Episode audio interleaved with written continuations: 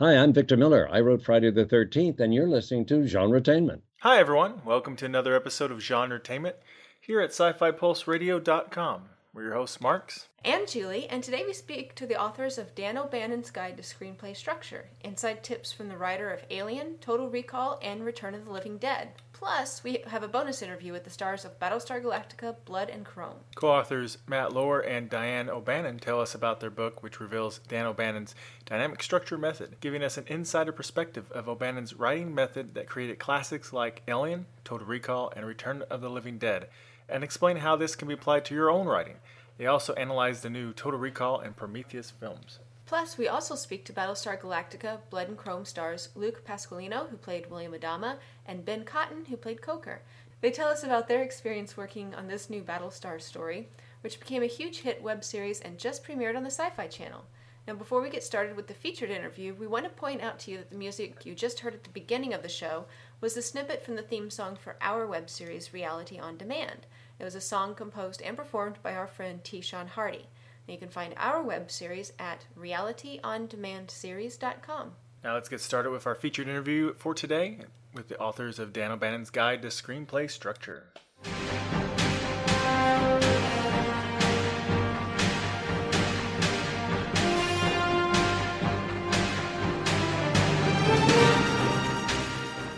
You're listening to Genretainment, and this is Marks. And Julie, and today we speak to the authors of Dan O'Bannon's Guide to Screenplay Structure Inside Tips from the writer of Alien, Total Recall, and Return of the Living Dead. So, hello, Matt and Diane, and thank you for agreeing to speak with us. Well, hi, thank you for having us. It's a great pleasure. Thanks a lot, Marks and Joy. Let's start with how this book uh, first came about. For those listeners that may not know, uh, Dan O'Bannon uh, did die before the completion of this book. And uh, so, could you explain a little bit how you became involved, Matt, and what role you played in the creation of this book, Dan? Okay, well, uh, yeah, Dan died in uh, 2009. He he did complete the book and left this manuscript for us. I we had tried to get it published before and had a couple of nibbles, but they wanted the structure it changed uh, rather dramatically, so we we passed on getting it published at that time. And uh, fortunately, I could uh, contact Matt again, who had who had worked with him.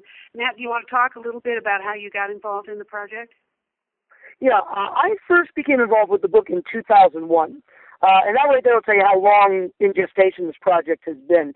Uh, I was a graduate student at Chapman University in Orange County, California, uh, studying screenwriting, and uh, my thesis advisor, who was Leonard Schrader, who was the writer of Kiss of the Spider Woman, uh, came through our class, our graduate class, and mentioned that the school's filmmaker in residence, every semester the school has like a master filmmaker who teaches master classes. And this, filmmaker in residence at that time was Dan. And he was working on this book and was looking for a graduate student to help him out with the project, to do some research, possibly some, some film analysis work for the book. And my entire class basically came to me almost individually and said, This would be a great fit, Matt, for you. This you need to get involved with this. So I talked to Leonard Schrader, and he put me in touch with Dan. Uh, we met at Dan's home uh, up in LA, and uh, I worked with him on a book after that for about two years. And then, of course, uh, Dan's health unfortunately took a turn for the worse, and we kind of fell out of touch for a few years. But I'd always remembered the project. And um, after Dan's passing, I sort of reconnected with the family. I attended uh, Dan's memorial service in 2010 and reconnected with Diane. And uh, about a year after that, she approached me and uh, informed me that uh, Michael Wiese Productions was interested in publishing the book and wanted a little bit of uh, sort of polish and some additional work done on the manuscript. And basically said to me, "You know this material. You worked with him for two years. Can you do this?" And I fortunately had nothing else on my plate, so uh, I was glad to take it on. Uh, it's turned out really well, I think. Um, it just came out New Year's Day, correct, in the U.S. Yep, New Year's Day in January. It's coming out uh, later this month in the UK. It's already available for pre-order on AmazonUK.com, so you check it out there. we found chapter three very interesting. Uh, you know, rarely do books about writing actually break down other methods, uh, but this book actually breaks down five previous famous methods, uh, I think, very well. Well, I really like this quote yeah. from Assistant Professor Blair Davis. You want me to read it? Sure. Okay, this is the quote Dan O'Bannon made movies worth watching, and his guide to screenplay structure is a superior lesson in how to start things off right by building a more exciting structure for your script. Any screenwriter that uses Aristotle to analyze the Texas Chainsaw Massacre is a must read. yes. He, he recognizes, Dan in the book recognizes um, the Texas Chainsaw Massacre as having many of the traits of what Aristotle considers to be classic tragedy blood, suffering, wounds in open view, I think is a quote. Um, the only one of the only differences is classical tragedy usually predicated the fall of a noble character. And in Dan's opinion, there are no noble characters in the Texas Chainsaw Massacre, which I think is a fairly fair statement to make. I mean, most of the characters in that are basically in the wrong place at the wrong time. Um, and as Dan says, sorry, Toby. I, will take your word for it. I haven't been able to watch it. yeah, oh yeah. Watch I have a very low tolerant threshold for violence and gore. so you really haven't seen a lot of damn stuff then, because I mean, I'll tell you a story. I was I remember I watched Alien recently. I hadn't seen it in a long time. And I was sitting there eating dinner while I was watching it. And they get to the scene where they're dissecting the face hugger. And I literally had to put my fork down and push my plate. And I said, damn it, Dan. it even grossed me out. Yeah, I'm thinking I, I should probably, if I want to go seriously on a diet, I should just start watching those scary movies. oh yeah, absolutely. Go on the go on the Kru- the Krueger Myers Voorhees diet. It'll slim you right down. well, I already don't eat meat, so I don't have that additional ick factor. oh, okay, that's good. Well, uh, you know, we really found that chapter really interesting. what was the thought process of including that chapter? Because I mean, I felt like I got like a script writing history lesson almost. In yeah, it's very informative. Dan was really a highly educated guy, and uh, I think the the tone of the book is real conversational. So you you sort of don't notice that you're getting a, a heavy dose of some real concentrated uh, knowledge about the history of of writing stories in the book. And, and I, I, one of Dan's most important points that he makes is he basically says, you know, I'm not the only person that ever knew how to do this. Says, I have a system that's worked very well for me. Uh, the proof of the pudding is the work that I've put out there and the reputation it has. But there's plenty of people who have had theories that have held water and have worked. I mean, Aristotle is 3,000 years old now, and people are still reading that book. And I don't think it's just for the historical value that they're reading it. And Dan was smart enough to recognize that. He was smart enough to say, you're just because these systems don't have my name on top of them doesn't mean they're without value. And he was willing to say, these are points that I think are worthwhile that will be helpful for you to know uh, in your own work. And before the creation of um, of this book and O'Bannon's method, you know, Matt, what would you consider yourself? What what method did you follow at first?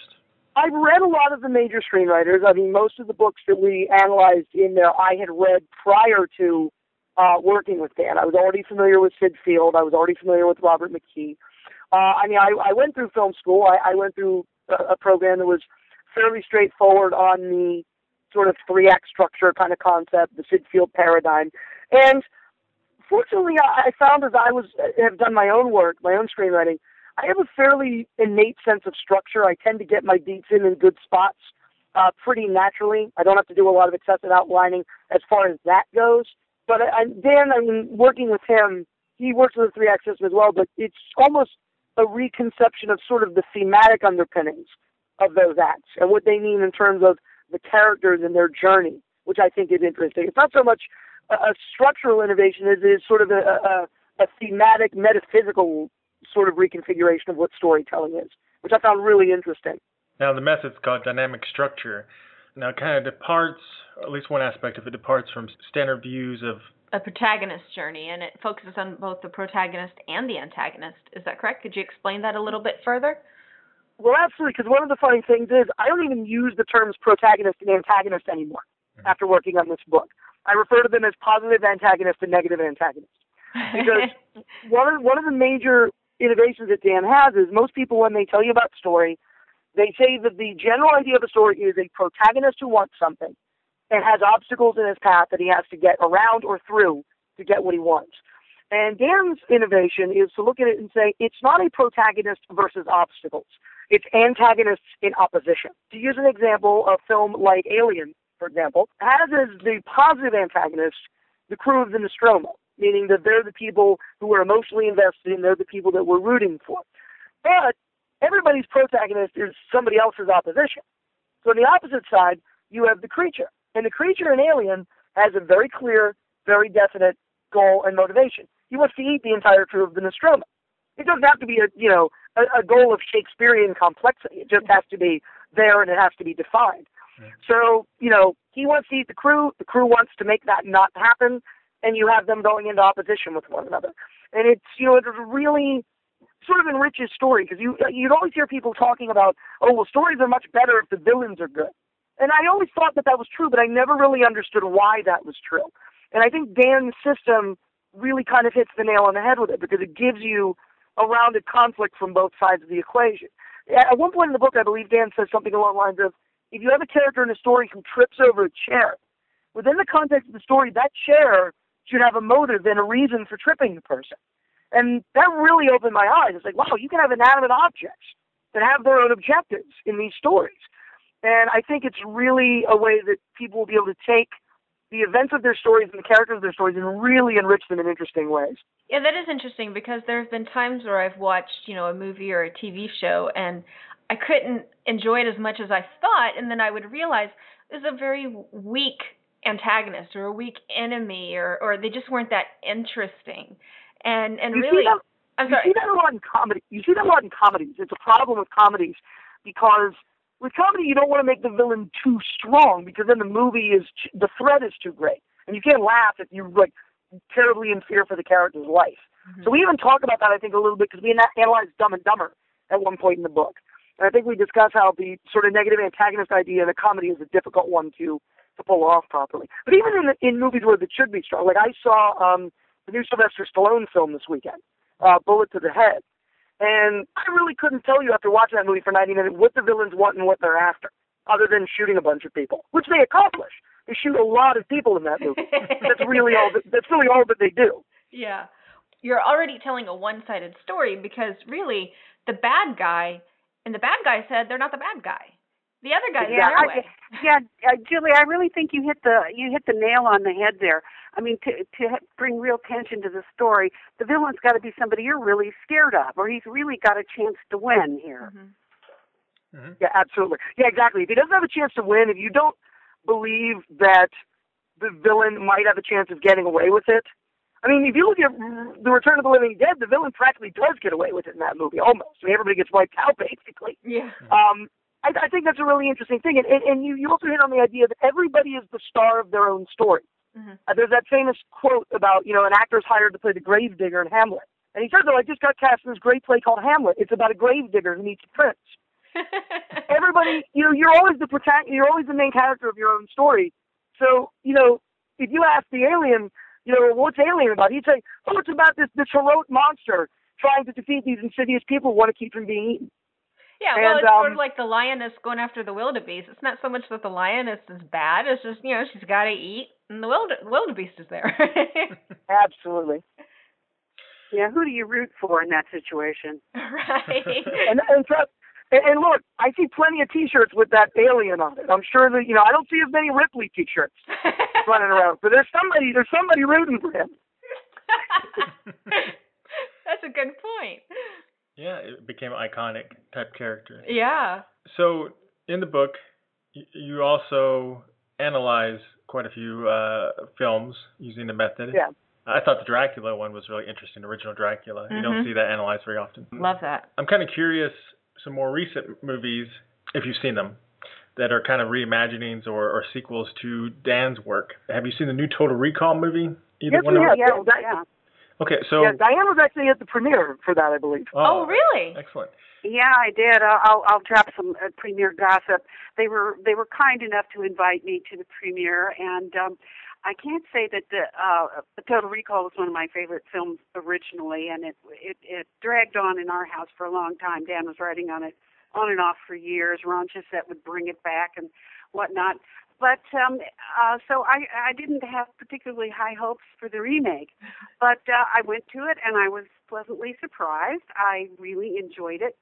And um, I thought they they uh, it had very little blood, which sort of amazed me, but uh, they sure crashed every kind of vehicle and every kind of metal that went on, and I, I really, I really kind of enjoyed it. I, I liked the, um, I thought the casting was really good, and it moved along. It was fun to watch. So I was sort of surprised, and it had a nice uh, uh, reception, and it went away rather quickly. But what did you think of it, uh, Matt? Uh, I had surprisingly the same feelings you did because it was one of those movies I went into it. It wasn't even that I went into it not expecting to like it. I went into it with no expectations whatsoever. I was like, I don't know what this movie's going to be. I'm seeing it because it's got Dan's name attached to it in whatever tangential way that it does. And I watched it and I walked out and I said, wow, I was surprisingly entertained by that. It shows that sometimes, because one of the things, I mean, it's a movie that's only really trying to entertain. It's not even as ambitious, I think, in the as the 1991 in some of the things it gets into. But I, I think about it in contrast with a film like Prometheus, which came out this summer, which was sort of the prequel to the Alien franchise. And sometimes maybe it's better to aim low and to succeed than to aim high and miss what you're aiming at. Mm-hmm. But I think in some ways, Prometheus was really going for something. When you watch that movie, it's a movie that's straining with every fiber of its being to be profound and to be about something. And Total Recall was like, no, we're going to blow a bunch of stuff up and shoot a bunch of people, and pulled it off very well. Um, you can probably tell that that's important to me. It's like, well, I don't know. How many people got shot in it? man, what is he so? What is he so Ronnie's playbook? I don't know. How many people get killed in it? Um, but uh, but yeah, I, I think that I think the Total Recall for what it was trying to do was successful at it. Uh, for what Prometheus was attempting to accomplish, I think it was less so. I mean, Diane and I as we always say, we could talk. We could go on for days. We could we could give you three hours just on Prometheus if we wanted right. to. So, script structure wise for Prometheus, where do you think Ooh. they went wrong? What's their big, perhaps misstep that they may have taken? How much time do you have? Um, well, one one thing that Diane and I have talked about since we were talking about characters before, one of the things that, that makes Alien an effective film is when you have these early scenes of the Nostromo crew when they're coming out of hypersleep and we have that great scene at the beginning where they're all kind of eating together and they're, you know, there's a lot of camaraderie and the camera's almost just like a passive observer in that scene. And you really get a sense that these people know each other and that they've been working together for a long time. I felt none of that in Prometheus. I didn't right. feel that these people knew each other. I didn't feel that there was any real investment, that any of them had any others. Uh, even in some of the relationships that were sort of the more romantic relationships, like Noomi Rapace and the, the male lead, I don't. I didn't really feel a, a real strong sense of connection between them. And if you don't feel that the characters are connecting with each other, it makes it harder for you to connect with them and to therefore invest in them and in what they're going through. I don't know if, if you felt that way about the characters as well, Diane, because that's definitely something that I took away from it. Well, yes, and also there were so many of them. It was hard to invest. It, it was hard to know who to follow in Prometheus. Okay, who's going to be the ultimate person we follow here? And um, I, I think that was divided up uh, really to the disadvantage of the film. Right. And, and the other point that I think is very important, and Diane and I talked about this a lot, which is one of the other sort of major innovations of Dan's system, is the idea of the point of no return. Uh, and the idea oh, yeah. of the point of no return, because you have a conflict where you're approaching it from multiple sides, people usually think of the second act, the end of the second act, as being what they call the darkest hour or the lowest point, which is, you know, the moment at which your protagonist reaches the, the nadir of their journey. The problem with Dan's system, and the reason that won't work within Dan's system, is somebody's low point is somebody else's high point. So if you're seeing a conflict from both sides, you can't think of it as the low point because the, the negative antagonist is in his glory. It's the greatest moment he has in the entire film. So the way Dan thinks of it is not as the low point for somebody, but as the moment in which the conflict that has been defined is irrevocable and unavoidable. Basically, the only option left to you is to the death, no holds barred, devil take the hindmost, battle to the finish. That's the only option that's left. And for the life of me, Diane and I have talked about it and talked about it and talked about it, and we can't figure out when that happens in Prometheus. Because the story is so diffuse and the characters are so scattered, there's not one moment that's easy to point to and say, oh, this is the moment where it all comes together this is the moment where they can't back out. Mm-hmm. It almost feels like they could almost back out at any point. So when you have a story where you have ill-defined characters and an ill-defined moment of ultimate conflict, it's hard to have a good story as a result of that. Mm-hmm. Right. In ter- a good story in terms of you know leading leading your viewers to a climactic moment that defines the film or finishes it up you know as a satisfactory experience for the audience. Mm-hmm. Yeah. Well, you you all put it much more succinctly. I I, I watched it and I thought, you know, it, it just seemed rather laborious a story to get through for me, and and that while it was it was well cast with good actors, I was the same. I didn't really care about any of them that much. Right. Right, exactly. And, and I think there's a difference between getting good actors involved and and yet still having a good camaraderie among either the actors or the characters, and maybe the characters just weren't as fleshed out for them to work with. I'm I wasn't I wasn't sure what happened. It just didn't work for me. I think that's more of a character thing because I mean, if you look if you look at Alien, you have a, just as strong a cast, but those characters are memorable, even you know with the limited screen time that some of them have. Mhm. Because one, I think they do bring a lot of a lot of gravity to the performances just based on their own personae, but they play off of each other so well. You have those moments where Tom Skerritt and Sigourney Weaver get to have their sort of individual moments together. You have Harry Dean Stanton and Yaphet Kotto are kind of the quote blue collar guys on the ship, and they kind of have their connection. It seems like they tried to do some of that in Prometheus, and it just really came off fairly forced. I thought laborious can't is a force- good word for it. Yeah, you can't force chemistry. I mean, you either have or you don't. Absolutely, absolutely. I found myself more fascinated in the beginning of Prometheus with the android because they spent so much time with him in the at first. well, that's because they had Michael Fassbender. He's a good actor. I know. Yeah. Well, and and you know, I hate to say this, but he, he's the only one with any sex appeal. You're Well, right. That's true. that wasn't the reason why I That's liked it. but don't tell No, my but I mean, that's you know, you I took like you know, I mean, you're not supposed to like him, but he's the only beautiful, likable, magnetic, strong character in that. Really, I mean, the heroine is uh, as well, but um, Yeah. Yeah, the, the lead male, the romantic interest of hers, is kind of a jerk, really. So Yeah. yeah, I mean, yeah, yeah, he's completely uninteresting, and uh Fassbender overpowers him. Well, he also he's also the victim of, of something that's also part of the bad writing, which is that they had this black slime in the movie, and the black slime does something different to everybody that it comes in contact with. I was very. And they never really they never really explain why that is exactly. You know, why it's you know, oh this guy, you know, turns into spider zombie. This guy gets fish fish fish coming out of his eyes. They never really explain it, you know. that's true. They don't. Yeah, and then I didn't understand the end that well either. You know, I mean, like if she'd if she said I'm I'm going off, we're going there, and he was like, why? And it was like to kill as many as those no good SOBs as we could find. I I'd have been like, that makes sense. Well, you well, they, I mean they couldn't very well come out and have her say at the end, "Why are we going? So we can get fifteen more dollars in 2014 from you guys." yeah, for but the Prometheus too. I mean they couldn't. whole- that's true. That's But basically what she said. There's no there's no climax to resolve. The movie just ends. yeah. because the story has not been built succinctly, and that's something that Dan is talking about. I mean, the book is called Dynamic Structure for a reason. That there are structural points that you've got to hit if you're telling a story to lead your audience along and make them care and keep them involved and have a an organically orgasmic moment of uh, you know of expo- exposition about what the film was all about, a moment of triumph or defeat or something, so that the audience finishes up emotionally with the story. Right. They either if they'd sacrificed themselves to take him out, or at the end she'd have been like, you know, you know they can't make it back and they're you know screwed either way. And I, if she'd been like, I'm going to go take out those as many of them as I can, I'd have been like, yeah. But instead of Yeah. I'm going to go get try to get some answers from them, and I'm like, are you kidding? And I, and I will say, I will say, in in Prometheus's defense, which is not a, a, a phrase I use to start a lot of sentences. In Prometheus's defense, and Diana and I have talked about this a lot. It's a wonderfully made film. hmm It's it's it's beautiful to look at. It the is production design is exceptional. I saw it in 3D. I don't believe you did, Diane, but I saw it in 3D. No, no. and the 3D was outstanding, really well done. I'm not the biggest 3D fan in the world. Uh, so as far as just an object to look at, Mm-hmm. it almost might be a better thing to have just like on your TV as like ambience at a party. You just have it on in the background without sound, and people could just occasionally look up and see like some sort of breathtaking image. They, they don't have to worry about the pesky parts where the people are talking to each other and trying to relate to one another.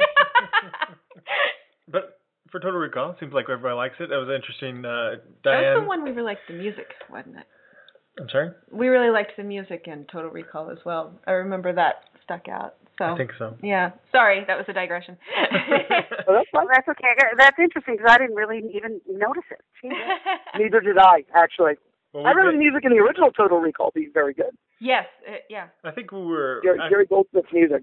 I think we were accidentally biased or made aware of it because we had heard on uh, We've been hearing about it. interview on like NPR, I think, where they were talking to the composer about how he did. Oh, okay. Yeah. Plus, So- I have a little bit of a music background, so if if it's a really Oh, good cool. movie but the music's bad, that can ruin it for me.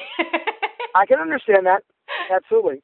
Because he actually went and traveled around the city to record noises, like organic noises, like car doors being slammed in like a parking Oh. garage and such, and then integrate those in with with the more. Yeah, uh, it was well thought out. music. So Well, I'll have to listen. I'll have to uh, listen to some of it. Sounds the way you describe it, it makes it makes it interesting for me. So. yeah. it probably sucked you in. You didn't even realize it. No. Yeah. I remember I remember a lot of shattering glass noise like Yeah. Diane talked about. Yeah, but we all seem to like Total Recall. It was interesting that Diane mentioned that there's a lot less blood than the original. I Yes. didn't even think about that, but there was a lot less blood. I did appreciate Well, I that. thought it, I thought it was remarkable because I think that's how they got their their uh, general, you know, the rating that they did. You know, they they had to cut something, and they didn't cut the action; they cut the blood. And I think that was a very good choice on the part of the producers. Because uh, I, although I thought it was a little unrealistic that she just gets a little pink scratch on her cheek or, or whatever, I really enjoyed watching all of the metal being crushed and all of the elevators and stuff crumpling. I really, really uh, got off on that and thought it was great. So I, I think they chose the right thing to uh, to drop the blood and, and keep the action. There's a freeway chase about midway through that film where it's sort of done on multiple tiers because the cars have like these sort of anti-gravity hookups. Right. And I remember watching that scene and just saying, this is really well done. It's logistically, I thought it was well worked out. The special effects, it looked great. So I remember even just for that scene, I remember telling people, you should see that movie just for this freeway chase because it's really well done. Right. It was. hmm Is there anything else that you say makes that you think makes dynamic structure really stand out compared to some of the other methods? Well, we talked Well- about the point of no return, which which I think is important. Oh, go ahead, Dan. I'm sorry.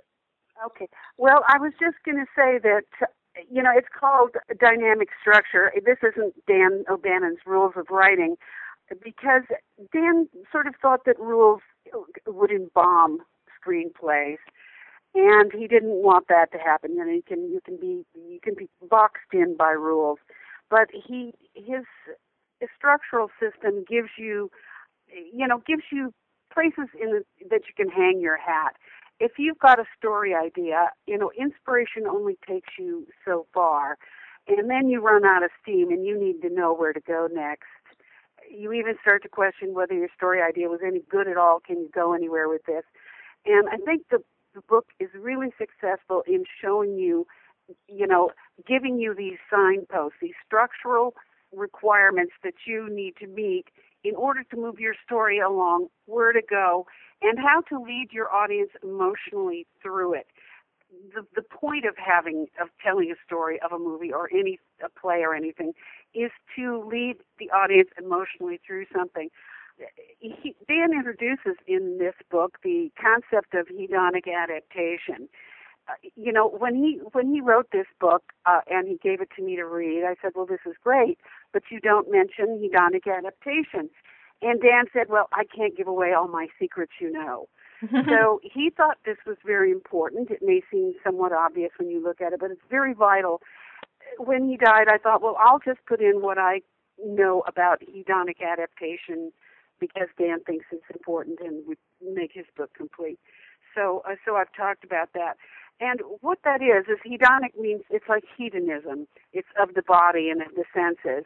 And hedonic adaptation is is a concept of how quickly the human body this this happens to the human body so it can't be overcome the human body the human mind becomes very very adapted very quickly to whatever its changed circumstances are whether it's um uh, you know heat or cold or or you you're in in story structure you're giving in story you're given some information by the storyteller. And very quickly that becomes normal.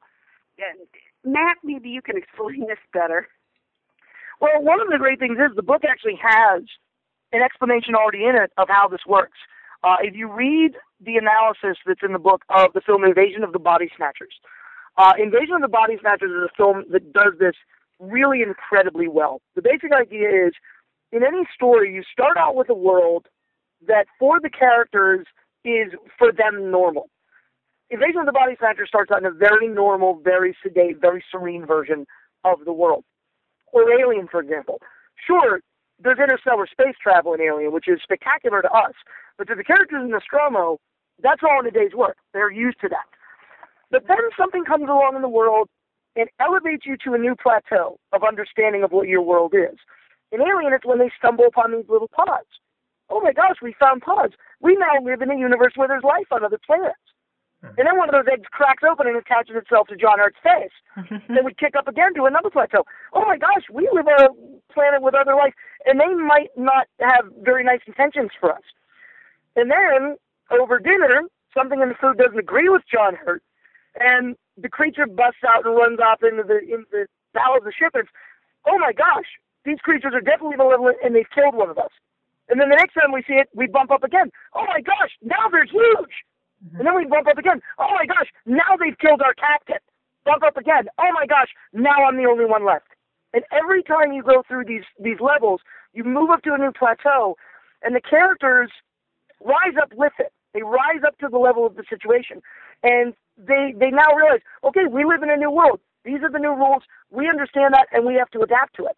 And if you're telling your story well through the entire story, as soon as your characters start getting comfortable with their new situation, something comes along that alters that situation again, that makes it scarier, that makes it more threatening, that makes it more thrilling for the audience. One of the things that's great also that's built into this system is what Dan and I came to call the what the hell was that moment. a lot of times if you watch a horror, a lot of times if you're watching a horror film, you have the scene where the monster first attacks. And usually you'll notice in a lot of horror movies, when the monster first attacks, it's very chaotic. It's usually dark. You don't get a good look at the creature. And the characters run away and they catch their breath and they lick their wounds and somebody inevitably says, What the hell was that? and that's when that's when you can flip your exposition in. It's a built in place to have a character say, Well, according to such and such book that I've read, that would be this, and this has this power, and this can do such and such. And it's a really elegant way of sort of building in these moments to tell your audience the things they need to know to be able to follow your story. An Alien basically is a textbook on how to do this. An Invasion of the Body Snatchers is a textbook on how to do this. I'm glad and you mentioned really, that one. Sorry. Yeah, and it and it comes it comes from nature, like Diane says. This comes. We didn't get this from any kind of screenwriting study. This comes from I think it was a, a study that was done for Psychology Today that in the 1970s. the theory was originally developed, and Dan was brilliant enough to look at it and say, "Yeah, hey, this is how movies work." Mm-hmm. And you know, if you look at his movies, he was very good at working an audience's nerves pretty well. Mm-hmm. Oh, you have sure. to keep it moving along. You need to up the ante or change it because your audience, especially sitting in a theater, is going to be, you know, absorb very quickly what's going on. So you have very little time for that exposition that a writer sometimes needs to explain something without being very flat-footed about it. Oh, honey, you remember last week when I took blah blah to the Right. dentist, don't you? Yes, dear. Well, you know, you don't want to do it in that flat-footed way. So, so this is another way of uh, of gaining that moment that the writer needs to explain something in which the audience has just been stunned by something and they're incredibly receptive. What just happened? Oh, that that's what happened. Exactly. You know, if you stun them with it, tell them what it meant, and then move along and keep doing that. You know, you'll you'll get a screenplay that moves the audience along. The audience isn't lagging behind, isn't losing interest. You know, you have to keep moving along. So, so it's as I said, the hedonic adaptation. It seems obvious when you talk about it that people get used to very very quickly get used to the situation they're in. It can be if you pay attention to this small thing, it can be very very valuable in moving your story forward. Mm-hmm. And you can see examples of how it doesn't work. I hate to keep dogpiling on Prometheus, but if you, if you remember, there's a moment in that movie where the guy gets hit by the black slime and he turns into like the slavering slime zombie, and they fight him and they set him on fire. And then about 20 minutes later, another guy attacks as a slavering slime zombie, and they fight him and set him on fire. It's the same exact beat at the same exact pitch, and that's not moving your story forward. I actually remember reading some critics who were confused because they thought it was the same guy come back because it's the same exact beat. uh, on the same exact level of intensity. That's Mhm. not moving your story forward in a way that's constantly keeping things advancing. It's moving things forward in a straight line, and that's not interesting. And, and to use another example, we've talked about the Transformers movies. How the last half hour of those movies, the last hour of those movies, is always just this solid wall of action, and it's pitched at the same level, it's pitched at the same volume of sound, and it just it's it's relentless, and it doesn't escalate. It just roars at you at 900 miles an hour and hits you at 900 miles an hour for 60 minutes and just wears you out. Mhm. So it's a very just different kind up. of thing. Yeah, exactly. It's the difference between like a roller coaster and just like a ride that just pounds you into submission. You know, Mhm. it's like a difference Well, between like and a we talked coaster. about we talked about that with the new Total Recall also, how they had that wonderful little moment where the um, uh, you know he figures out that he he discovers he can play the piano. You know, so Yeah. so they oh, they have that little rest moment. You you need a little bit of a rest for the and in character development, even in that action movie. That's true. You have to catch your breath. Yeah, right, exactly. Yeah. And and not only and the beautiful thing about that moment in Total Recall is not only is, does it get, let the audience catch its breath, in the characters as well, it, it reveals character because it is that moment where he's sitting there and he's saying, "Wow, this is something of who I was that I didn't know before," and it's actually really and, and it's done with almost no dialogue. It's really elegantly done, actually. I never thought I'd use the word elegant to describe the remake of Total Recall, but there it is.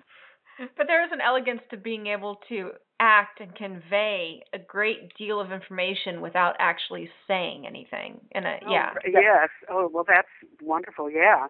Well, so that's why Yeah. we feel that you know Total Recall is altogether a, a, a better put together film than um, than Pearl Prometheus, and I, I really don't know what happened there because Ridley's uh, you know Ridley's dynamite in a lot of things, but that shows you how even a very very good professional can be led astray if you're not sure what's going on with your story if you if you haven't got the ability to uh, uh you know track a story through its arc yeah. Sometimes you try to do too much, and Yeah, exactly. It was. It- it you know, I can be mean, that's the suggestive. thing. I mean, the film is nothing. It's not ambitious, but it doesn't Right. fulfill the ambitions that it sets out for itself. yeah.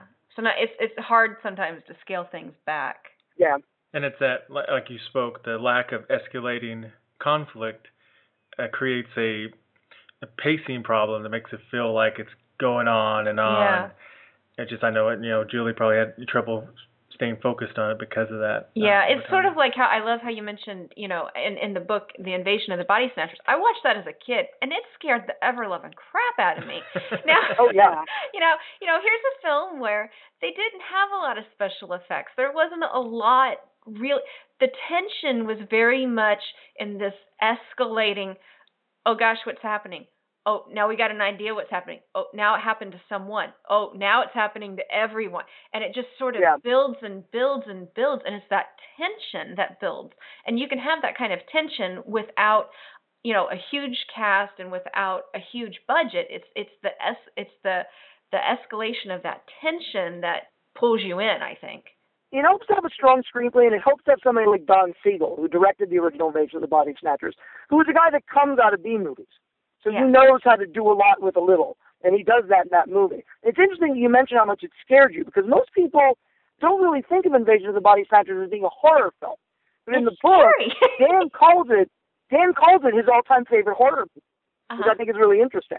I think uh, to me that that really set the stage for I have had like a lifelong fear of zombies and then like that when the Borg showed up in Star Trek they scared the crap out of me. It's the idea Well- that you could be like this empty husk and something else takes I think over. a, a good unexpected example of that was in the TV show Eureka, because they do an episode where they get kind of like a body snatch type method, and it's actually very.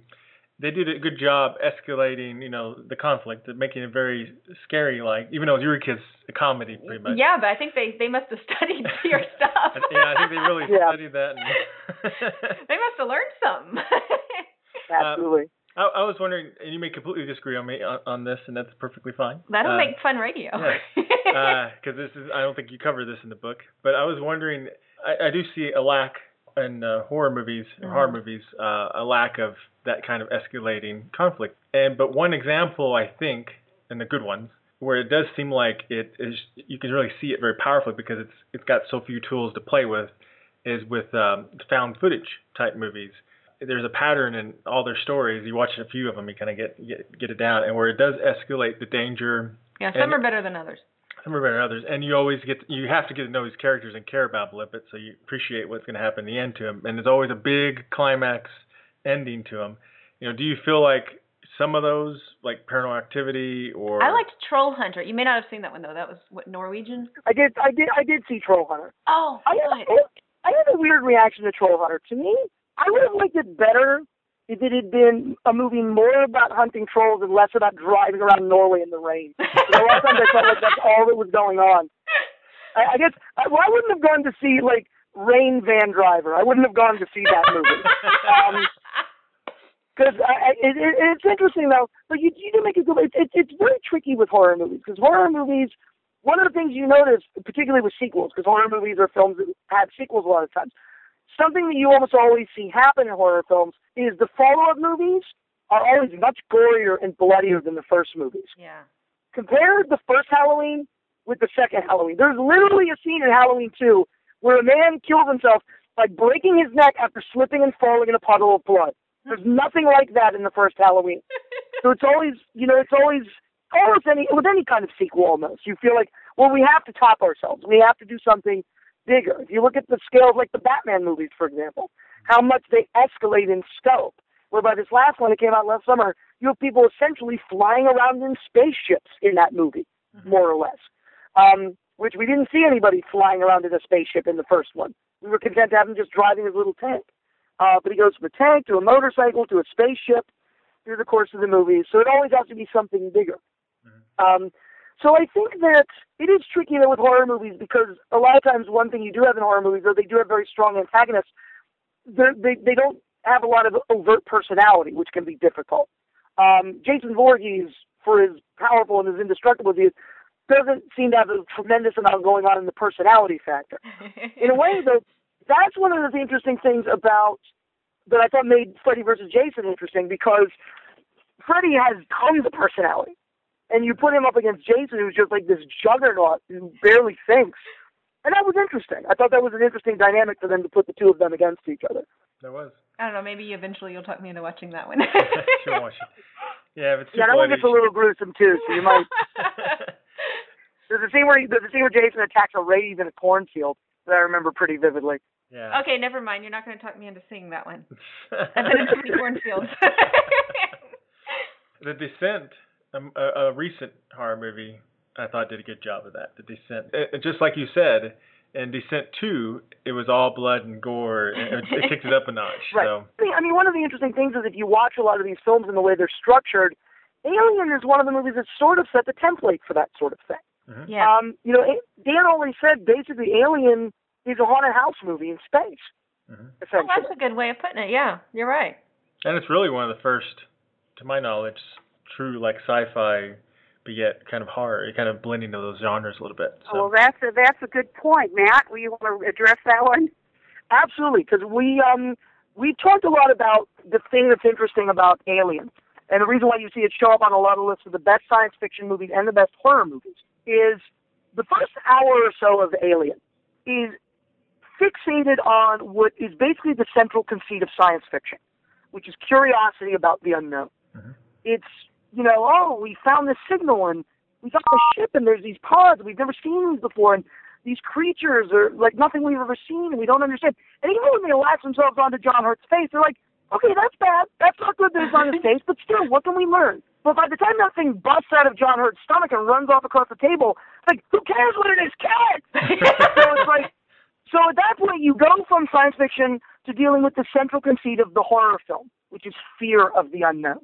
Now it's like, we don't know what it is. We don't care what it is. Get it away from us. and and all that they don't care about studying it and understanding its motives anymore. All they care about is getting away from it or killing it. And the interesting thing is, the only person that's still sort of holding on to that sci-fi curiosity is the robot, which I guess makes kind of sense Mhm. if you're thinking about it, because he at that point is also one of the major vestiges of the science fiction story that's still left in it. We've talked, Diana and I talked about that's one of the problems also, once again, dogpiling on Prometheus, because that movie, because it's a prequel, is attempting to build curiosity about something that for us is a foregone conclusion. Right. We already know what the end game of this is going to be, so we're not as curious about it. We're ahead of the characters all the time, and that's not that's tricky to build suspense when you always know more than the characters do about Mhm. what's coming, which we always do in a prequel, in any prequel. Yeah, like you uh, you always know that Anakin Skywalker is going to become Darth Vader. It's not really a cliffhanger. What? Spoiler. well, and I like how you, how you explained that too about the at some point they're like, who cares what it is, just kill it because with it being a science fiction horror film, you got to Right. see them go from being these oh it's scientific to oh screw it we're just people trying to survive at this point. So you could be a Right, scientist you could be a pilot you could be a janitor. Who freaking cares? Because when it comes The- to the monster doesn't care. huh Because the monster doesn't care. right when it All you are to him is a bag of blood and meat, and that's all he's interested in. yeah, because I mean, at that point, it's just you're all the same. You're just people trying to survive the same horrible, unsurvivable situation. Right. And the interesting thing is, I mean, there's even a moment where the horror and the science fiction aspect of it sort of come into direct conflict anyway. But if you remember, right after the creature jumps out of John Hurt and is kind of waiting there, Yaphet Kotto, who's now in a horror movie, grabs the fork and is going to stab the thing to death. And Ian Holm, who's apparently still in a science fiction movie, goes, "Don't touch it! Don't touch it!" he still wants to learn. He still wants to find out what it is. And I think that's really interesting. It's that one moment where, and because they let it get away, it's like, oh well, we we screwed up. Now we're in a horror movie for sure. Very funny. Moment's hesitation gets you every time. Absolutely. If he'd only been a little quicker with that fork, that movie would have been an hour long. Sort of like in If Scream, only. if they stopped answering the phone, it would have been over. Yes. Exactly. Exactly. Well, there was a horror movie. Wasn't there some horror movie in the 80s called Don't Answer the Phone? Sounds There was a whole series of them. I know there was one called Don't Go in the House. I know that for a fact. It I- I tells you right up front, don't do Yeah, that. don't. Yeah. And they even parodied that in Grindhouse, if you remember. One of the fake trailers in Grindhouse was a movie called Don't. And it's like this horror movie. It's like, you know, if you hear, you know, if you hear a sound in the basement and you want to find out what it is, don't. It's like, no. That's great because that pretty much sums up every horror film ever. it's like what Yeah. person in their right mind would do that? Well, the interesting thing, one, one one thing I think is interesting, and one of the things that honestly has let a lot of not very good horror movies work, is Roger Ebert once talked about something that he called the idiot plot, yeah. which is basically a film, any movie where the movie would be over in five minutes if every character in it wasn't an idiot. And um, unfortunately, you see that in a lot of the worst horror movies that are out there. I think. don't you wonder if sometimes people watch things just to feel smart? Yeah, yeah. As a writer, I watched Prometheus to feel smart. That's mean. I shouldn't say that. Sorry, Ridley, if you're listening. Bad Matt, you're a bad man. Yeah. Now, in the book, you talk about I don't know if you're currently doing them or they're upcoming, but uh, Dan O'Bannon writing workshops. Can you tell us a little bit more Oh, about? we yeah, we we've done a few of them right now. I mean, basically, they're just sort of, you know, sort of in-depth presentations with examples of some of the material that's in the book. Uh, a lot of it, you know, utilizes examples that people bring in from outside, films that they're interested in discussing. It's a very sort of open kind of discussion format. Uh, we did we've done it a couple times. We did it very well uh, at Mysterious Galaxy Books, which is a um, fantasy science fiction bookshop in San Diego, and we're actually going to be at the Writers' Store in Burbank on Saturday, and we're going to be doing the presentation there. Uh, and I'm going to be speaking at the Scriptwriters Network in Los Angeles on uh, March 23rd, and we'll be presenting it there as well. And what if someone's listening to this and they want to schedule or book a workshop? How would they do so? and maybe tell us a little bit about what you cover in the workshop. Well, we talk about a lot of the things that we've discussed. We go a little bit more in depth into hedonic adaptation. We use a lot more sort of examples, not just from dance films, but from contemporary films. Uh, you know, ideally, when I'm going to be doing this more regularly, my hope is that people will be seeing movies like maybe something that came out like the previous week that we can discuss. That everybody who's registered, tell them, go see this movie. It comes out the week before your workshop, and we're going to talk about it. So we can really get hands on with something that's out there. Because one of the keys to this is that these ideas don't just work for classic films, they don't just work for the films that Dan wrote. There's a reason we discuss Aristotle in that book. It was ever thus as far as storytelling goes. This stuff has been out there for thousands of years. That's one of the reasons also why two of the things that we analyze are a play by Ibsen and a play by Shakespeare. Because this mm-hmm. stuff doesn't just work on, on film too. It worked on, it worked before there even was film. If people are interested in, you know, talking about a workshop or having us come to present one, the best thing to do probably be to, be to contact me directly. My email is matt at danobannon.com. Uh, you can also follow us on Twitter at Dan O'Bannon Book, uh, and you can find information uh, for us that way. Plus, there's also the Dan O'Bannon fan page on Facebook as well. Also in the book, uh, Diane, it says that you are working on other projects. Uh, for example, the Necronomicon. I'm a big H.P. Lovecraft fan. So that, he perked up. I perked up when I heard that. I'm curious about that and any other projects. Well, yeah. Um, Dan, of course, a big uh, Lovecraft fan, and people had um, people know that Lovecraft invented a a pretend book called the Necronomicon about how to summon demons and things like this. And uh, people have come out with them in the past, and Dan was always really disappointed. He said, "Oh, this is junk," you know. So he set out a number of years ago to write a convincing Necronomicon, which he managed to do. He did finish it up. It's very, very interesting, and um, I'm I'm really debating how to put it out. I think it's going to be more of an art piece, a limited edition art piece, although it is piece of writing so I think it'll, I'll make it an edition of about 500 and uh, leave it at that. So that's something that's going to happen. I hope it will be available um, before Christmas, so everybody can do that. And there's also some screenplays, some smaller screenplays. Dan was convinced, and I think he was correct at the end of his life, that you know getting these larger films made was practically impossible and so he started writing some uh, extremely low micro budget uh, horror flicks. So I got a couple of scripts like that that I have uh, that have, they're being nibbled at, but I can only do so much at one time, really.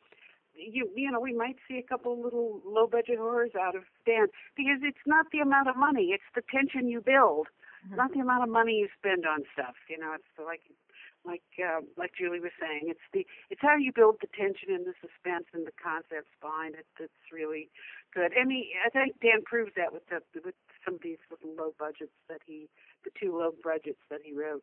Well, absolutely. Yeah. I mean, you can't you can't just buy quality. I mean, you know, you if right. you have a strong script like his have always been so strong. I mean, you can do it on a shoestring budget and make a fantastic film. Yeah, well, you mentioned yeah, Paranormal Activity. The first film in that series was shot for fifteen grand. Mm-hmm. Mm-hmm, exactly. Clever, exactly, clever yeah. writing. People will watch clever writing. I'm too chicken. oh yeah, she won't watch Paranormal I'm too Activity. chicken for Paranormal Activity.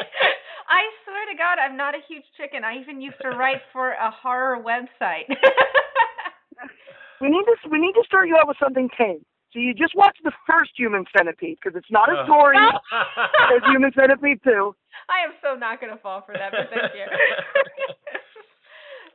There's dogs in it. Oh, Everybody likes dogs. I haven't even watched that yet. I'm not, I, I, the idea doesn't appeal to me. I watch like ABCs of Death and VHS or whatever, but Human Centipede just seems kind of disturbing. I'll be honest. I'll be honest because I've seen them both now. I feel like the first one is something you have to get through to get to the second one because the second one's actually pretty good. Oh. oh, really? That's your that's your reward. Yeah. Sort of like grandchildren are your reward for not killing oh, your kids. That... Well, you should tell yeah. you should tell them about your uh tell them about your uh zombie site, Matt. Oh yeah, my blog. I read a blog. How can I forget? Uh, I read a blog called The Movie Zombie, mm-hmm. and uh, basically we just you know do film reviews. I'm doing a series on my favorite screenplays. I do you know different series. I have a, a thing called the Academy of the Underrated, where I write about movies that I think are underrated films. I do, you know, foreign films. I call it Zombie International. I do any anything that's new, it's fresh from the grave. So it's all like a zombie thing. but yeah, you can visit that at the moviezombie.blogspot.com. I don't get to update as much as I'd like. I've been busy with the book, so I haven't posted anything in a couple of weeks. But uh, hopefully, I'll be getting something up there. I haven't even posted my top ten for 2012 yet. I'm way, way behind. But um, well, there's a lot. There's people... a lot of good writing on there. A lot of good analysis. There's plenty to chew on. That sounds like a really great site. We're gonna have to check that out. All the yeah. listeners, check out that site. Thank you. Well, excellent. Is there anything else you would like to add? Any other projects in the works, or any other way to uh, contact you? You have the email and you have the uh, the Twitter. That's a good way to reach me. Um, you know, I have I have some other things of my own in the works. I'm actually hopefully getting ready to write a book, uh, another sort of film related book, basically about sort of dealing with the writing lifestyle when you're not doing it full time, when you're basically like kind of juggling a day job and writing full time. Uh, the working title that I have for it is the not quite nine to five writer, uh, and I've talked to a lot of people about this idea, and they're really enthusiastic about it. So I've begun preliminary work on that, and I think it could be something really, really useful. A book I wish that I'd had 20 years ago when I was first getting started. That sounds great. And Diane? This book is really the result of, you know, almost 40 years of writing experience. I think it's really worth uh, checking out. Yes, and Marks and I, we're you know we're just so you know thank you both for for uh, continuing you know this this work and and for Diane having the the strength and the the foresight and the grace to continue on uh, your late husband's work to to pass this on because this is a lot of really beneficial, very well done writing that is I I mean honestly we think it's going to help a lot of people. So thank you, know. you very much, Julie. I, I appreciate hearing that. And I thought it was too good and too too rich, too rich to not go out into the world.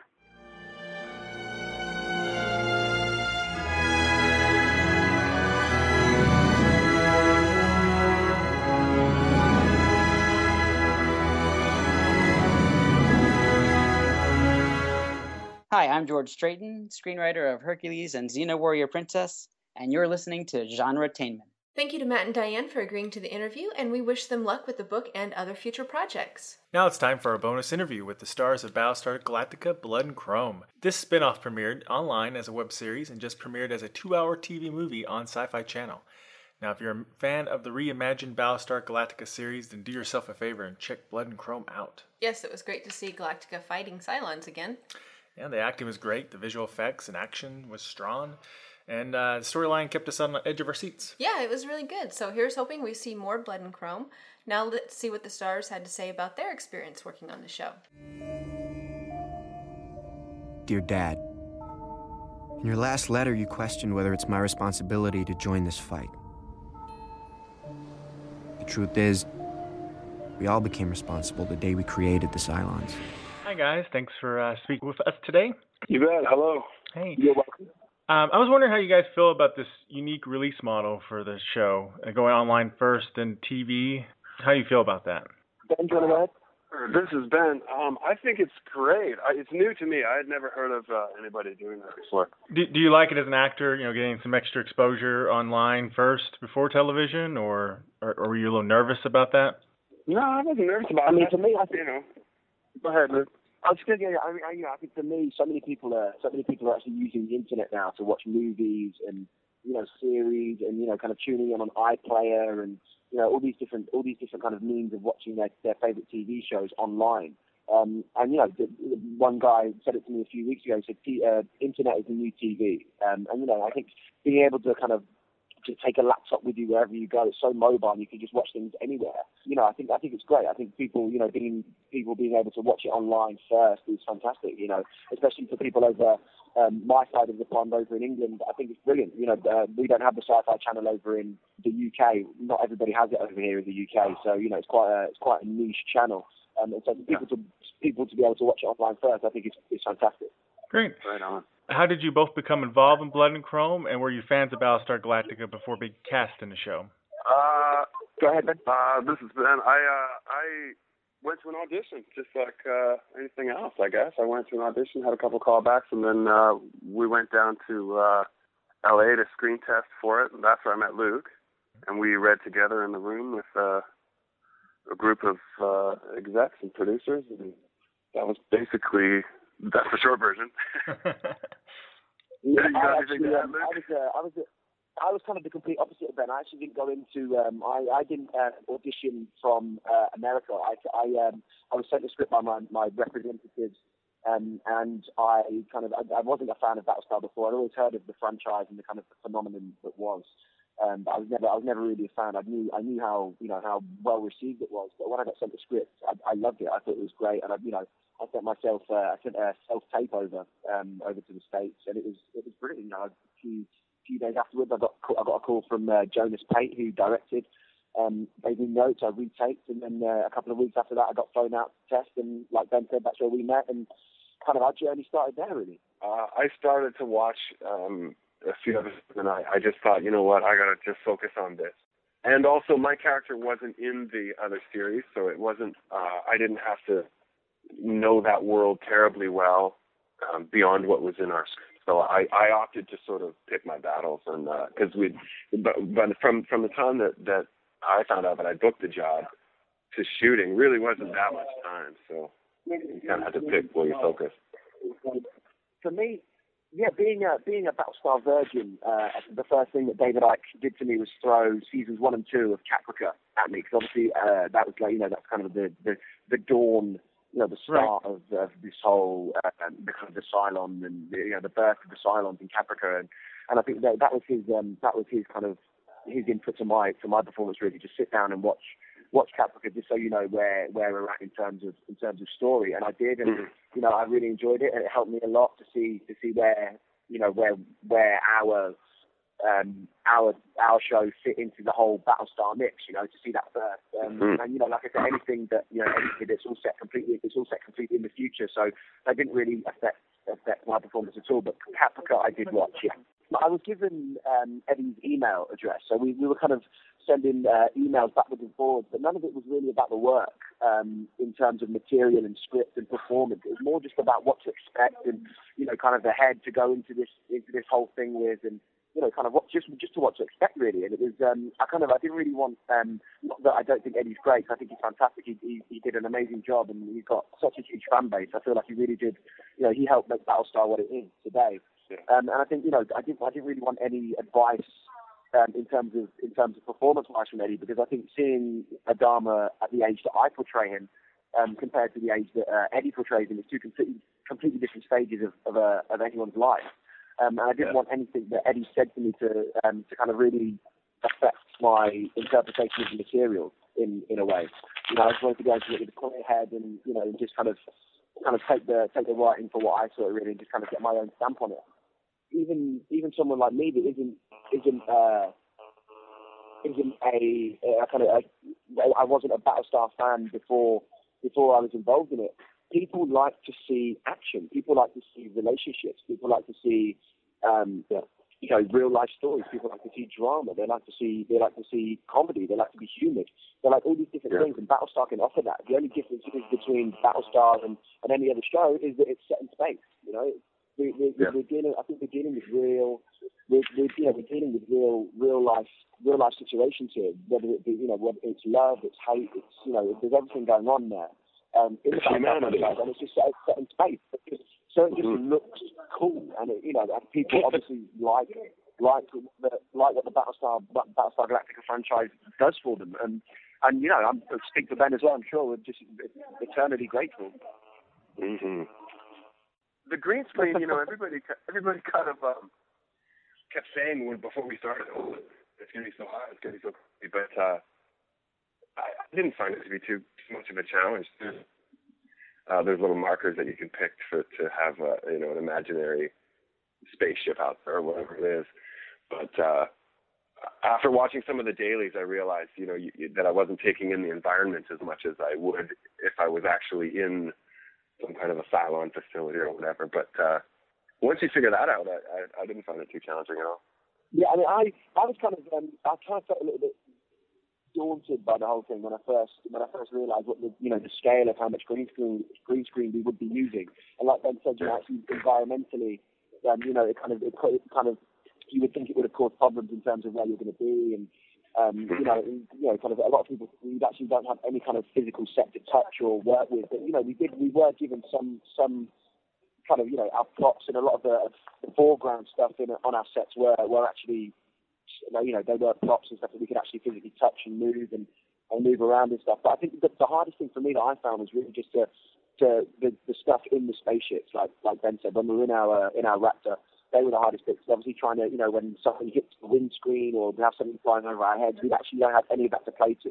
All we have right. is like a tennis ball on the end of a stick that we have to follow. You know, that's that was really the the kind of the hardest the hardest for me. But everything else was really just yeah. I mean, it all, it all came. It all, I think we I think I speak for Ben as well. I think we we kind of adapted to it a lot quicker than we yeah. thought we would. Yeah, I mean, we were turning up on set before we before we started filming. We were given uh, we were given a book um, and it was like, kind of like a um, pages and pages of, of what the sets would actually look like. But we, all we had, all we had as reference really was a piece of paper with a fantastic, you know, a beautifully, beautifully almost drawn out computer generated image of what the set would actually look like.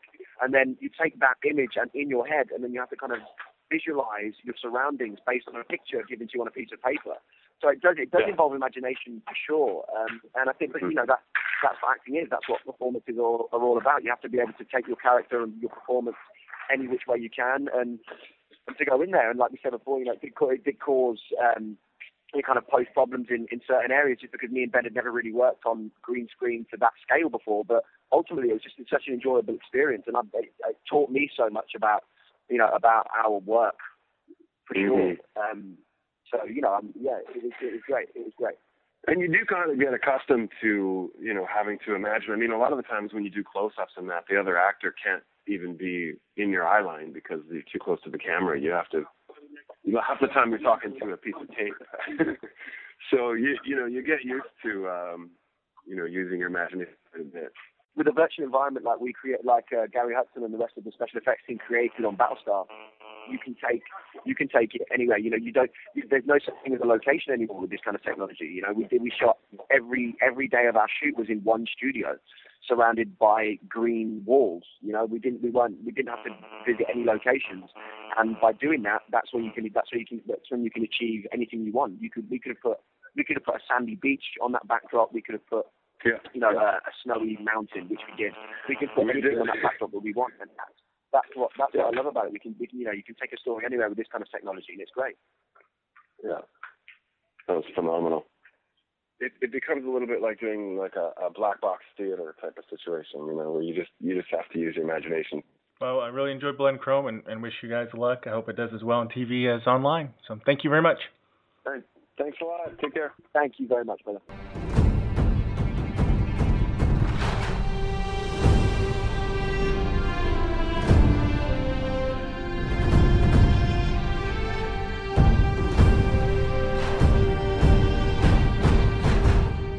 Hi, I'm Blake Calhoun, the creator of the web series Pink and the sci fi web series Continuum, and you're listening to Genretainment Radio. Thank you to Luke and Ben for speaking with us and to Syfy for arranging the opportunity. And we also want to point out that, that the unrated DVD and Blu ray will come out in the US on February 19th, and you have up to 30 minutes of deleted scenes. Cool. Well, that's it for today's Genretainment. Check back next week with all new guests from our favorite films, TV shows, novels, and web series. Including the return of comic book writer Dirk Manning. Now, he will be visiting us next week to talk about his new book, Write or Wrong. Also, coming soon, we'll be talking to writer and consultant Jennifer Dornbush about her new book, Forensic Speak How to Write Realistic Crime Dramas. Plus, our upcoming interview with one of the stars of the action comedy web series, Adventures of Super 7. And don't forget, you can check out all of our past episodes and archives at sci fi pulseradio.com. You can also check out the other great shows on this channel like Ian Collins' SFP Now, The Roundtable, and Jeff Trek. And Genretainment will be back right here on this channel at sci-fi pulseradio.com next Tuesday. Thanks so much for listening. Until, Until next time. time.